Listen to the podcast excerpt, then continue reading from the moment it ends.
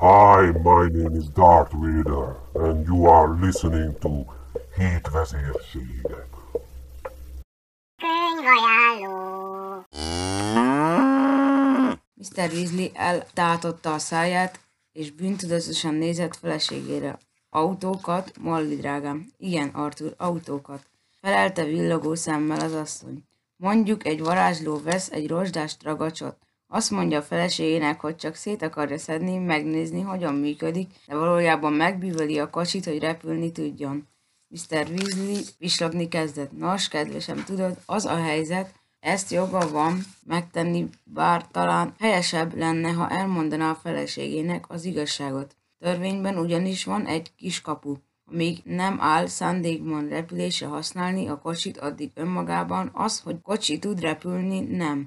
Artur, te írtad a törvényt, és te intézed úgy, hogy legyen benne egy kis kapu kiabált Mrs. Weasley. Azért, hogy továbbra is játszadozhass a mugli csesebecseiddel, Sufniban. Egyébként közlöm veled, hogy Harry ma reggel abban a kocsiban érkezett ide, mivel te nem akartál repülni. Harry hökkent meg Mr. Weasley. Milyen Harry? Körülnézett, és mikor meglátta Harryt, felpattant a székről.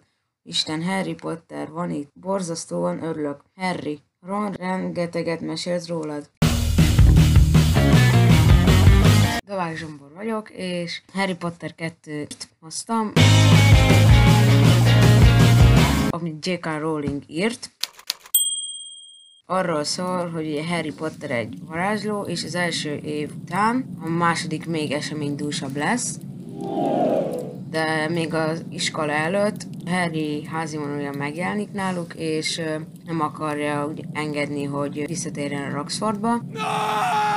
Mert hogy ő nem biztonságos, és nagybátyja, aki apja helyett szülője, mert ugye apja meghalt, ő se akarja, hogy egy ilyen furcsa iskolába tanuljon, de segít neki Ron Weasley, Harry legjobb barátja, megszökteti nagybátyjáiktól, és hazamennek hozzájuk. Toby miatt a két fiú lekési a Roxford Express-et is, ami vinné a varázslókat Roxfordba, de mégis sikerül az iskolába eljutniuk, apjuk Közben nagy veszélybe keverednek, mert hogy Harry majdnem kiesik a repülő autóból. Apjuk autója romos is lesz, amint odaérnek, és lekésnek a vacsorára is, és mindenki aggódik már miattuk. Ron anyja is nagyon mérges lesz rá, hogy csak úgy felszállt, elvitte a kocsit, amit láthatott volna egy közember is, és akkor ugye kiderül a varázsló virágban. A lényeg, hogy a Roxfordban nagyon furcsa dolgok történnek, hogy egyszer csak egy vérrel felírt üzenet van az egyik folyosó falán, hogy a titkok kamrája újra kinyílt.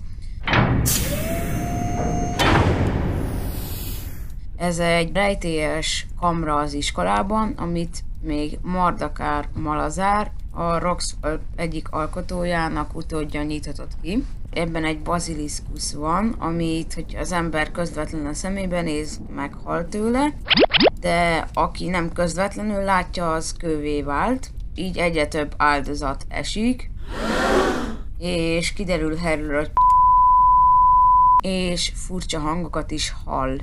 De barátjai nem hisznek neki. No! Gyanítják többen is, hogy ő Mardekár Malazár utódja. Egyre több kalandba sodródnak, és legjobb Hát a vadörti, vagy vadört is, akik barátjuk, őt is megfenyegetik, hogy ő nyitotta ki még régebben a titkok kamráját. Mindent megpróbálnak, hogy kiderítsék, hogy ki volt az, amíg Hermione Granger-t, jó barátjukat is, ugye két fiú magára maradt, és megkeresték a kamra bejáratát, és még nagyon sok izgalmas dolgon is átmentek, és ennyi lenne ez a könyvajáró, remélem jó volt.